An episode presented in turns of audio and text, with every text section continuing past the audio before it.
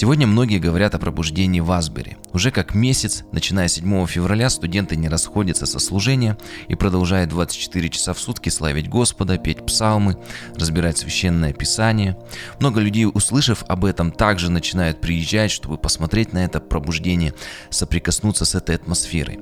Что интересно, оценка этого пробуждения сегодня разделилась на два фронта. Одни считают, что это действие Духа Святого, другие, что это человеческих рук дело.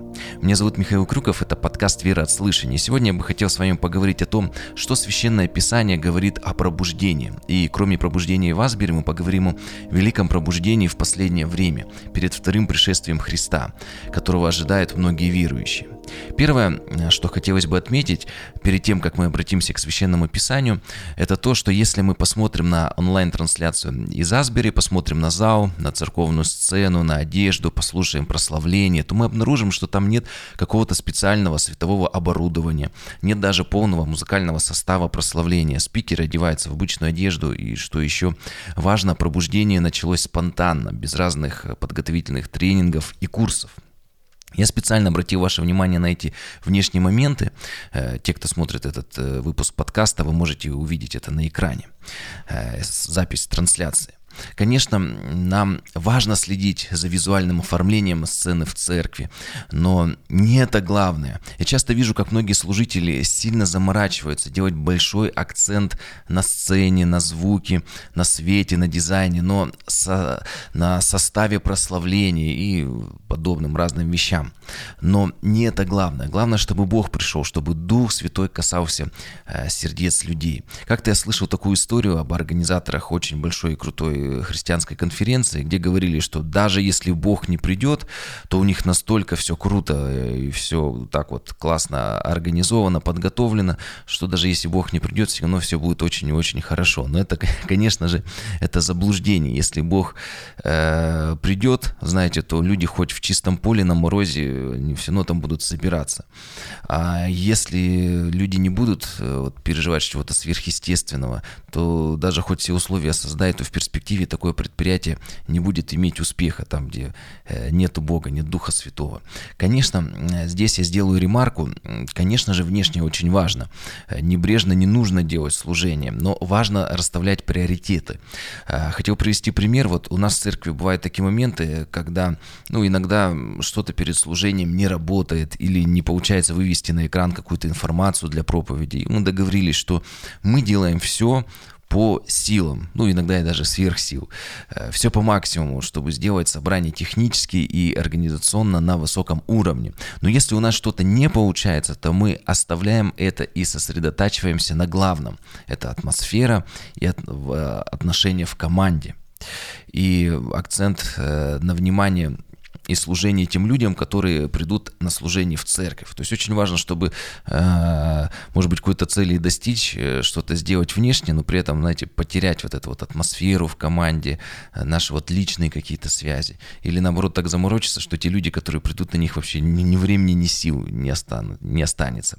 Не это самое главное. Вот самое главное, сохранить эту атмосферу и послужить тем людям, которые придут. На этом акцент. А все остальное это сопутствующие вещи. А теперь по поводу пробуждения пробуждении в церкви. Такого понятия, если мы обратимся к Священному Писанию, мы все-таки не найдем а, в Библии. Но часто приводят некоторые места, которые близки а, к этому понятию.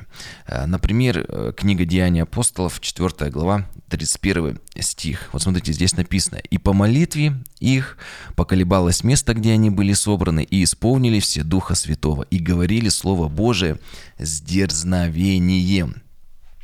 И мы с вами видим в этом месте, что вот люди, а, они находились в каком-то конкретном месте, они молились, и Господь ответил, Он а, сошел так, что место поколебалось, где они находились, и все исполнились Духа Святого. А, многие ожидают такого же действия Бога, после которого люди не захотят расходиться, будут переживать его присутствие, вот, знаете, вот начнется пробуждение. Но вот смотрите, важно, если мы посмотрим а, на этот вот отрывок, важен контекст. А, что было перед этим? А перед этим Петр с Иоанном исцелили инвалида от рождения и проповедовали толпам об Иисусе Христе. И после этого, так скажем, их власть запретила под большой угрозой больше проповедовать об Иисусе Христе, сказали, нельзя больше проповедовать. Что сделали апостолы? Если мы прочитаем 29 стих, там написано, они начали молиться Богу, они все собрались, и в единстве молились, Господи, возри на угрозы их, то есть тех людей, на эту, на эту власть, которая запретила им проповедовать об Иисусе Христе. И говорит, и дай рабам твоим со всею смелостью говорить Слово Твое. Апостолы, видимо, находились в страхе и ужасе. Это мы видим потому, что они просят о смелости для проповеди о Христе. И что происходит? Господь отвечает на их молитву, и все исполняются Духом Святым. Что интересно, у этого исполнения Духом Святым были последствия. Важно не только какие-то духовные переживания на конкретном месте, но также практическое действие. Прочитаем 30 33 стих. «Апостолы же с великой силой свидетельствовали о воскресении Господа Иисуса Христа, и великая благодать была на всех их». Как мы видим, сила Духа Святого э, дала им смелость для проповеди о Христе – но также были и некоторые яркие изменения у верующих. Это вот 32 стих. У, мно, множества же уверовавших было одно сердце и единая душа. И никто ничего из имения своего не называл своим, но все у них было общее. Не будем давать оценку коммуне, ее национальному составу. Вообще для всех людей не просто делиться своим имуществом. Но заметьте, они не только здесь, э, вот евреи не только стали делиться своим имуществом, а первые как раз были уверовавшие, уехавшие из иудеев, из евреев, они, они вообще все отдали общине. Они вот такую вот коммуну создали. Э, это было явным свидетельством изменений их характера. Что-то стало происходить с их сердцами. Они стали э, плавиться в Божьем присутствии. И результатом этого было вот созданием такой коммуны, что они говорили, что все, мы хотим все Господу, всего себя, все наше имущество, все отдать и посвятить Господу. Вот, поэтому они отдали все, что имели. Мы видим, что вот такое вот проявление э, в их жизни было. Продолжим. Э, если теперь мы обратимся не к понятию пробуждения, как, как к действию Духа Святого, когда вот множество людей приходят в церковь или стремятся к духовному, а вот давайте сейчас посмотрим на само слово пробуждение, то мы его с вами можем найти в 13 главе послания к римлянам. Э, давайте с 10 стиха на стих раньше прочитаем. Там написано «Любовь не делает ближнему зла». Итак, любовь есть исполнение закона. Уже интересное начало. Любовь проявляется в действии, говорит апостол. Продолжим 11 стих. Так поступайте, зная время, что наступил уже час пробудиться нам от сна. Это слово пробудиться с греческого дословно переводится как пробуждаться, просыпаться, вставать. Ну, вот как раз вот пробуждение. Ибо ныне, далее апостол пишет, ибо ныне ближе к нам спасение, нежели когда мы уверовали. Ночь прошла, а день приблизился. Итак, отвергнем дела тьмы и облечемся в оружие света. Если происходит пробуждение, то какое оно? Если ты пробудился, то ты отвергаешь дела тьмы и облекаешься в оружие света. Продолжим 13 стих. «Как днем будем вести себя благочинно, не предаваясь ни пированиям, ну дословно шумное гуляние, попойка, и пьянству, ни сладострастию и распутству, дословно половому распутству, ни ссорам и зависти. Обратим внимание, что Павел пишет это послание не к неверующим людям, а к церкви. Получается, что в церкви всегда есть вот много спящих христиан. Это те, кто, как написано, предаются пьянству, половому распутству, разные сексуальные грехи, ссоры, зависть и тому подобное. И Павел э, пишет верующим в церкви, которые заснули и стали делать дела тьмы, у кого грех в жизни появился. Он говорит, пришло время вам пробудиться. Вот о чем апостол Павел говорит, от тьмы к свету. Прочитаем 12 стих. Ночь прошла, а день приблизился. Итак, отвергнем дела тьмы и облечемся в оружие света. Но, 14 стих, «А облекитесь Господа нашего Иисуса Христа и по печенье о плоти, это нормально, о душевном, о плотском печься, чтобы плоть наша была напитана, медицинское обслуживание, ТО разное проходить для нашего тела. Но он говорит, по печенье о плоти не превращайте в похоть. Очень важный момент. Далее. С чего, мы с, э, э, с чего мы с вами начали читать? Любовь есть исполнение закона. Пробуждение – это состояние, когда ты начинаешь любить по-настоящему, когда у тебя меняется характер, поступки, вся твоя жизнь изменяется видимым для ближних образом. Происходит обращение от тьмы к свету. Э, теперь возвращаясь к пробуждению в Асбери. Вот много споров от Бога или людских рук дела, хайп или ответ на молитвы. Вот чтобы поставить точку, давайте с вами обратимся к Священному Писанию. Как нам к этому относиться? Филиппийцам 1.18. Ну что до того? как бы ни проповедовали Христа, притворно или искренно, ну, дословно, вот, есть ложные или искренние побуждения у этих людей. Павел говорит, я этому радуюсь и буду радоваться, что проповедуется о Христе. Мы не знаем до конца, какие причины были у этого пробуждения, какие последствия будут для людей, уча- участвующих в нем, или кто-то, может быть, даже, даже если разово посетили. А, так как же нам к нему относиться? И вот как пишет апостол Павел, радоваться тому, что звучит Евангелие. Еще раз отмечу, не осуждать, а радоваться. Но кроме этого, многие люди воспринимают такие события, знаете, вот э, как вот места силы, где Бог особенно являет свою славу, куда нужно обязательно приехать, чтобы перенять помазание, силу и так далее. Сразу скажу, что в желании поехать ничего плохого нет. Но вот что Священное Писание говорит об отношении к подобным событиям и жаждой соприкоснуться со сверхъестественным – 1 Коринфянам 1.21, потому что это очень важно. Периодически разные события происходят, и для многих верующих, знаете, вот как, ну а как же, может у нас в церкви такое вот, не происходит, что нам делать, как нам относиться к таким вот событиям, может быть, обязательно нужно ехать, все продать и уехать. И вот апостол Павел в 1 Коринфянам 1.21, я думаю, достаточно хорошее место. Вот смотрите, здесь написано. «Ибо когда мир своей мудростью не познал Бога в премудрости Божией, то благоугодно было Богу и родством, то есть безумием, глупостью, бессмыслицей или простотой проповеди спасти верующих. 22 стих. Ну, то есть проповедь, она доступна для всех. Это не что-то какое-то, знаете, надо пять высших образований получить, чтобы Христе проповедовать. То есть это достаточно, ну, как он говорит, ну, даже некоторые как глупость, слишком просто. То есть неужели просто во Христа поверить? Воспринимает 22 стих. Мы видим, что есть вообще две категории религиозных людей. Это вот очень важно, чтобы нам понимать такие вот две крайности. И вот смотрите, апостол пишет, «Ибо иудеи требуют чудес, ну, знамения, чудеса, какие-то сверхъестественные вещи. И эллины ищут мудрости. Дословное слово переводится как ученость, просвещенность, знание, высшая мудрость, даже так философское знание. 23 стих. А, а что же апостол Павел, какую э, как бы альтернативу предлагает между вот есть вот э, жажда вот чего-то сверхъестественного или каких-то особых знаний, а он говорит, а мы проповедуем Христа распятого для иудеев соблазн, для эллинов безумие. Так и сегодня кто-то ищет чудес и знамений, кто-то ищет вот, знаете, особого знания, вот это даже по-гречески гнозис, да, произошло даже вот э, слово гностицизм. Вы знаете, вот, что есть где-то люди, которые на самом деле что-то знают и имеют какие-то особые духовные переживания, вот, вот только вот такие вот люди. Поэтому у нас у каждого из верующих есть два пути. Первый, это, знаете, постоянно вот ставить акцент, опять же, в чудесах нет ничего плохого, но когда вот ты вот только на этом акцент ставишь, знаешь, только только ищешь чудес, мистических переживаний. Или вот как второе, как вот про Эллинов апостол пишет, или пытаться найти какие-то особые знания, какие-то курсы, знаете, с кем-то вот человеком встретиться, поговорить, что-то получить, э, вот которые позволили вот бы состояться, знаете, вот какому-то событию, пробуждению, чему-то подобному. И альтернатива апостола Павел говорит, что не то, что даже альтернатива, ведь и знания важны, и подкаст нас посвящен, чтобы знанием приобретать, и нам нужно какой-то, конечно, Э, все это важно, но апостол Павел пишет, что акцент должен быть немножко на другом. Он должен быть смещен, и он говорит, на...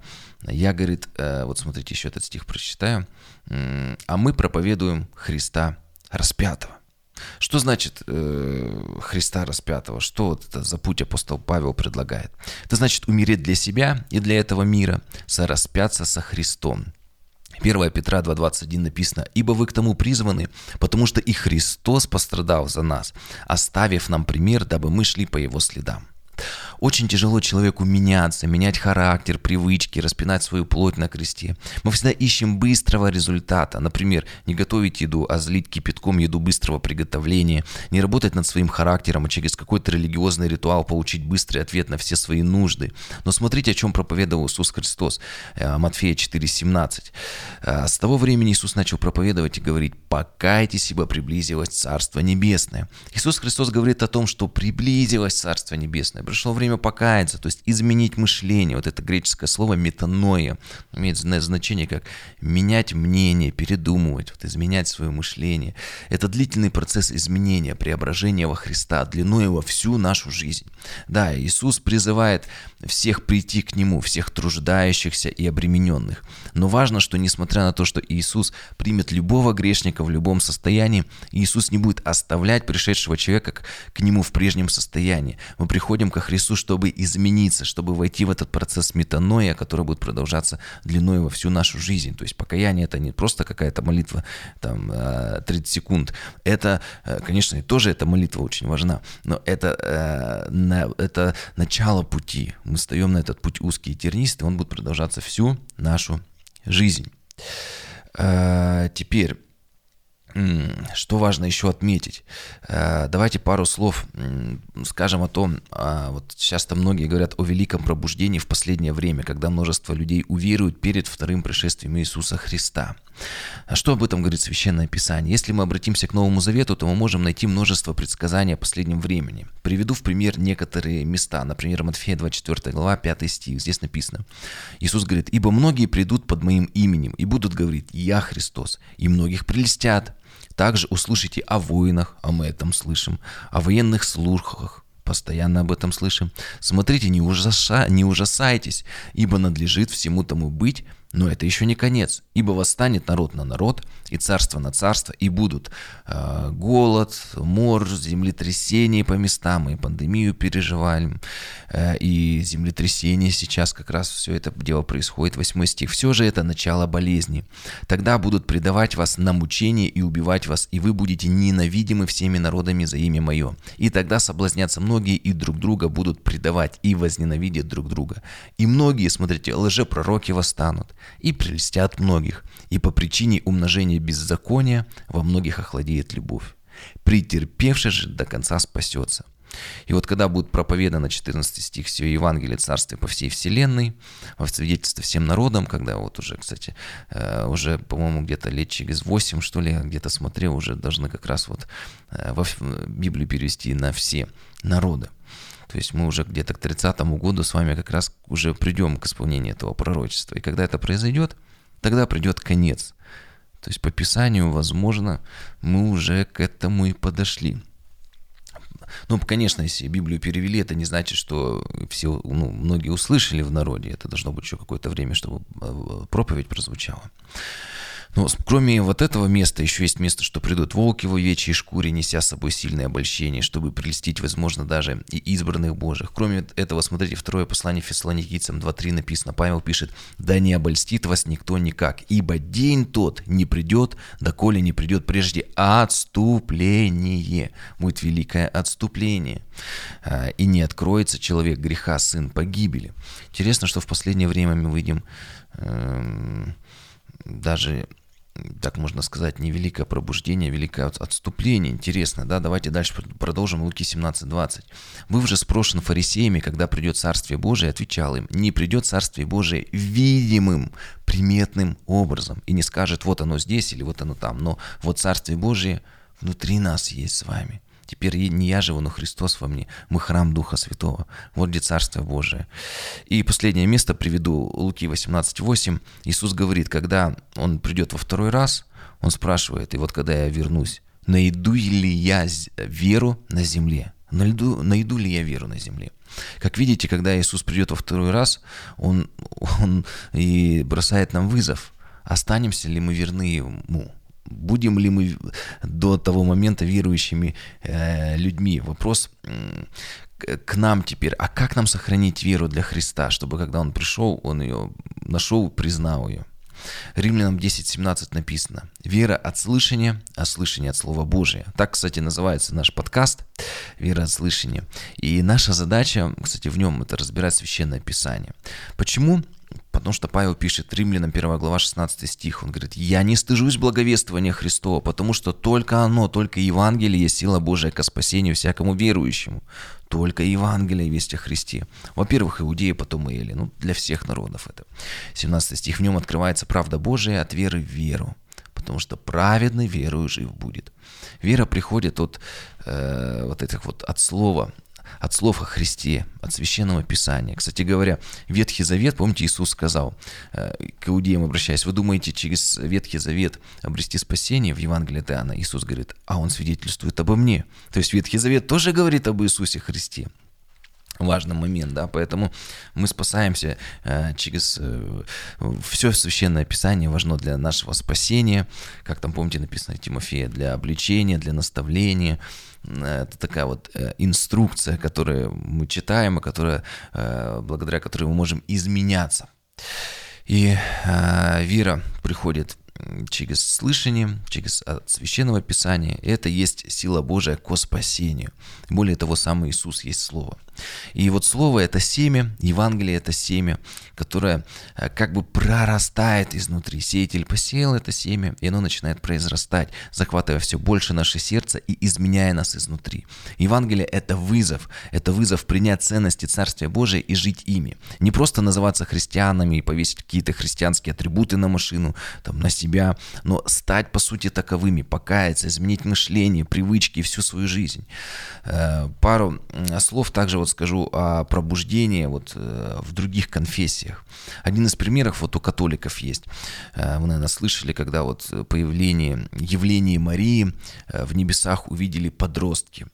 И после этого тысячи людей стали приезжать на это место, чтобы соприкоснуться со сверхъестественным. Сразу же скажу, я не даю никакой оценки такому событию. Бог может по-разному действовать, Он всемогущий. Единственный вопрос для нас – что, что говорит Писание об этом, а как это событие влияет на нашу жизнь. Помните, метаноя, покаяние. Если после этого жизнь человека меняется, муж перестает изменять жене, бросает пить и тому подобное, как мы читали в римлянах, происходит изменение, обращение от тьмы ко свету. Если такое есть, то слава Богу. А если нет, то, возможно, это только видимый религиозный ритуал. Приехать, соприкоснуться, который кроме внешнего не имеет ничего внутри себя духовного. Это очень важный момент. Теперь о нашей стране православие. У нас э, в городе как-то привезли э, поезд Богородицы. Я, честно скажу, столько людей не видел никогда в очереди э, своей жизни, чтобы очередь, она была, знаете, по улицам, по кварталам, вот так вот зигзагами, по тротуарам. Просто толпы, тысячи людей стояли в очереди, чтобы соприкоснуться с этой реликвией. И опять же, заметьте, я никак не высказываюсь по поводу самого события, не даю свою оценку. Бог может по-разному действовать, но вопрос в другом. А как это влияет на жизнь, на жизнь человека в конечном счете. Если человек пришел, э, поцеловал такой пояс, э, и его характер начал меняться, опять же, перестал там жене изменять, э, у него происходит обращение тьмы ко свету, то слава Богу. Если же нет, то, возможно, это только видимый религиозный обряд, ритуал. И смотрите, Иисус Христос ходил и проповедовал покаяние и веру в Евангелие. Да, бывают исключительные случаи, какие-то там чудеса, знамения, но есть общее правило. И путь мы видим такой вот в Писании – Кроме всего этого, важно отметить, что поиск чудес и особенных переживаний – это не только христианское желание, это желание многих людей в нашем мире. Многие люди захвачены чувственным состоянием, э, вот таким вот э, жаждой чудес. Э, есть разные восточные практики, ретриты, плюс еще скоро лето. Я часто вижу люди в парках, которые обнимают босиком деревья, чтобы наполниться энергией матушки земли и много-много-многое другое. Кстати, в церквях сегодня звучат разные призывы участвовать в разных восточных научных практиках, ну, правда, в христианской переработке, или совершать какую-то особенную духовную работу, участвовать в каких-то вот иногда таких вот, э, скажем, странных разных проектах. И про прочих всяких разных, так скажем, не знаю, как правильно назвать, ритуалы, практики и тому подобное. Но во всех случаях нужно задавать вопрос, а что с людьми происходит на выходе? Если человек меняется, после этого происходит изменение характера, жизни человека, то слава богу, если нет, то, возможно, это опять же просто вот какой-то видимый ритуал, и просто этот человек, ну, ходит туда, не знаю, тратит он время зря, не тратит, но важно, как написано, испытывайте себя, верили вы. Важно всегда нам испытывать. Все испытывайте, хорошего держитесь. Кстати, вот вспомните историю про Фому, это Иоанна 20 глава, 24 стих. Э, Фома не был с 12, когда приходил Иисус, 25 стих. Другие ученики сказали ему, мы видели Иисуса, но он сказал им, если не увижу на руках его ран от гвоздей, не вложу перста моего в раны от гвоздей, э, то не поверю. И вот когда пришел Иисус, он говорит Фоме, подай перст твой сюда и посмотри руки мои, вложи, потрогай, посмотри. И не будь неверующим, но будь верующим. И 28 стих Фома сказал ему, истинно ты Господь мой и Бог мой. Фома уверовал, 29 стих. Иисус сказал ему, ты поверил, потому что увидел меня, но блаженны, не видевшие и уверовавшие. Иисус говорит, блаженны не видевшие, не пережившие, но поверившие Слову. Кстати, вот у нас менталитет, э, у нас говорят Фома неверующий. Знаете, как, э, так скажем, в другом богословии, в другой культуре это называется? Фома уверовавший. Ведь в конечном итоге он тоже он вначале не увидел, а в конечном итоге он уверовал. Поэтому вот разные акценты вот ставим. У нас вообще э, есть даже разные поговорки. Э, кто старое помянет, э, тому глаз вон. Не все знают продолжение, а кто забудет, э, тому оба. Поэтому мы вот как-то вот э, любим вспоминать, припоминать вот старые прошлые грехи. Но важно, что э, Фома, он ведь в конечном итоге уверовал, поэтому все-таки, чтобы не обижать апостола, важно говорить, нужно говорить не Фома неверующий, а Фома уверовавший. Э, но главное, что Иисус говорит, счастливы те, э, кто не увидел чего-то сверхъестественного, но поверил. И, кстати говоря, ведь нам вся вечность, а нам предстоит во всю вечность жить во сверхъестественном 24 на 7. Ну, не знаю, какие там будут временные сутки, но мы будем постоянно в этом сверхъестественном находиться, во сверхъестественном новом теле прославленном и так далее. Но здесь, на, на земле, основной как бы наш путь – это поверить, не увидев и, возможно, даже что-то не пережив. Да, слава Богу, если ты будешь это иметь, но даже если ты не будешь иметь, это не значит, что какой-то ты плохой, наоборот. Вот Фома увидел, Иисус его не называл счастливым.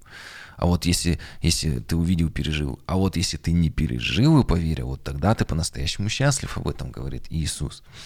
Вот, может, как-нибудь я отдельный выпуск посвящу по поводу каких-то духовных переживаний, потому что у меня не, некоторый опыт есть этого, но, опять же, акцент я хочу сказать, что стоит на том, что поверить, поверить слов, а это у нас э, уже, смотрите, вот, кстати говоря, сегодня э, Божье действие по Писанию – это действие Духа Святого. Ведь Иисус Христос послал Дух э, утешитель, Дух истины. И что интересно, Дух Святой, Он является автором Священного Писания. Если вот Он автор, то чего Он хочет от нас? Чтобы э, вот это слово, мы пребывали в нем, и оно приносило перемены для нас. Дух Святой дал для людей инструмент для духовного роста и перемен. Это священное писание. Да, бывает, что Дух Святой действует как-то особенно, но как написано, э, что он даже что он дышит где хочет и может пробуждение в какой-то церкви начать, например, как в Асбери. Но это непрогнозируемое в основном событие, действие. И если наступит в нашей церкви или в вашей пробуждение, слава Богу. Но если нет, блаженны, как сказал Иисус, не видевшие, но уверовавшие, тем более, что у нас есть все необходимое. Это Священное Писание, молитва и церковь. Мы обладаем достаточным инструментарием для этого. Кстати, если вы хотите узнать, как эффективно читать Священное Писание, потому что многие в определенный тупик сталкиваются, когда несколько раз годовой план чтения Библии прочитали там по 5 глав в день. У меня на канале есть выпуск подкаста «Обзор на углубленный план чтения Библии». Обязательно посмотрите или послушайте, э, там мы подробно разбираем принципы и методы чтения Священного Писания. Вот так вот, вернемся. Дух Святой, он имеет цель не просто поднять чувства в человеке, дать какие-то сверхъестественные переживания, но он имеет цель изменить жизнь. В этом смысл. Как Иисус сказал, помните, написано, по плодам их узнаете их. Плод, он, он же не просто в толпе. Плод в измененном сознании, в привычках, в характере. И когда Иисус Христос посылал апостолов, он сказал, «Э, идите и делайте учениками, проповедуя обо мне. Э, Матфея 28, 19. Он говорит, идите и научите все народы, уча их соблюдать все, что я повелел вам. И тогда, вот, кстати, интересный момент, если мы сами пребываем в этом слове, мы изменились, мы являемся письмом Христовым, мы являемся светом этому миру, то смотрите, то Иисус дает определенное обетование для нас. Он говорит, и тогда я с вами во все дни до скончания века. Если мы принимаем это слово, живем по нему, и более того являемся письмом Христовым, и люди берут с нас пример, мы являемся светом этому миру, то Христос с нами до скончания мира. И вот в завершение давайте вернемся опять вот к этому вопросу о великом пробуждении в конце времен. Когда придет Иисус Христос, какими вот Он нас застанет э, верующих. я вот хотел вот бы об этой части поговорить. Э, очень часто люди думают, что мы должны дойти до какого-то такого сверхдуховного состояния, не знаю, даже до крайности, там, до абсурда, что, может быть, э, уйти в леса или пещеры, Э, возможно, там, знаете, 24 на 7 только славить Господа. И вот когда Иисус придет, вот он только таких вот э, людей, только так, такие к нему будут восхищены. Но что интересно, Библия говорит о том, что когда Христос придет, то он возьмет своих людей, которые будут заняты обычной работой, иметь какие-то житейские дела, жить внешне вроде обычной жизнью, но иметь при этом измененное мышление. Вот люди, э, то есть он придет за людьми, которые переживают метаною. Вот смотрите, последнее место прочитаем, это Луки 17 глава с 22 стиха. Иисус сказал ученикам, придут дни, э, когда пожелаете видеть, э, хотя один из дней Сына Человеческого, и не увидите и скажут вам, вот здесь или вот там, не ходите и не гоняйтесь. Он говорит, если там вот скажут, вот там как-то особенное действие Духа Святого, или вот тут Иисус пришел, не ходите и не гоняйтесь.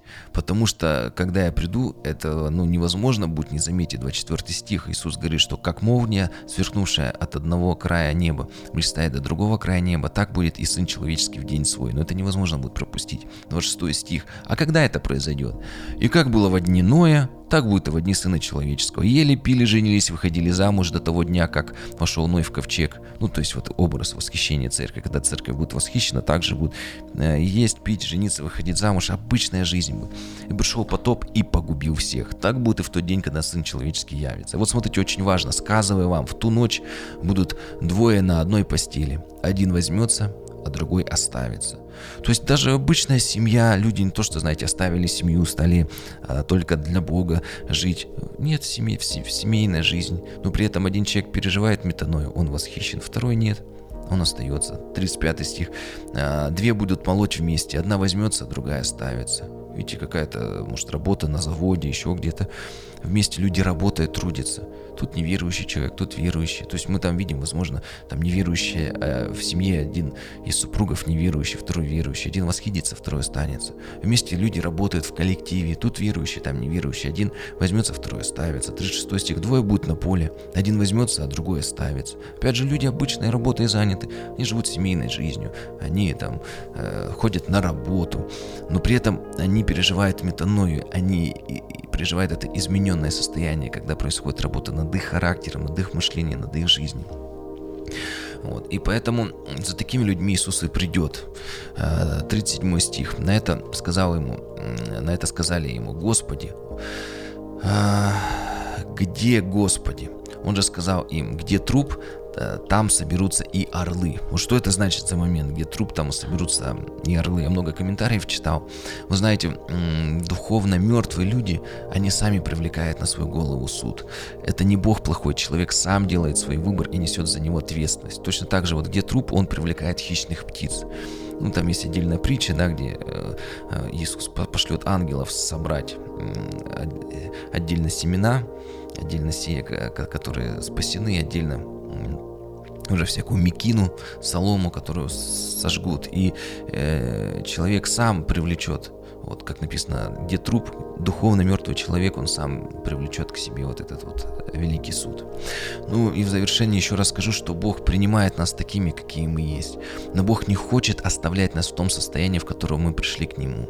Поэтому Бог и призывает к покаянию, изменению мышлению. Но при этом мы продолжаем работать, быть, быть частью семей, воспитывать детей. Но только с другим отношением мы меняемся. Царство Божие внутри нас есть. Теперь э, не только мы меняемся, но начинаем, через нас начинает и мир меняться вокруг нас. Чем больше эта свеча воз, э, разгорается, потому что мы свет этому миру, тем больше освещается тьма вокруг нас. Обязательно подпишитесь на подкаст э, «Вера от слышания». Вы также можете поддержать в описании э, и также на сайте podcastmk.com указаны способы для пожертвований. И также хочу напомнить, что мы также разбираем Евангелие от Матфея. У нас так вот углубленно стих за стихом, мы уже к пятой главе переходим. Также отдельно есть э, плейлист. Вот обязательно присоединяйтесь к этому углубленному разбору Евангелия от Матфея. Благословений.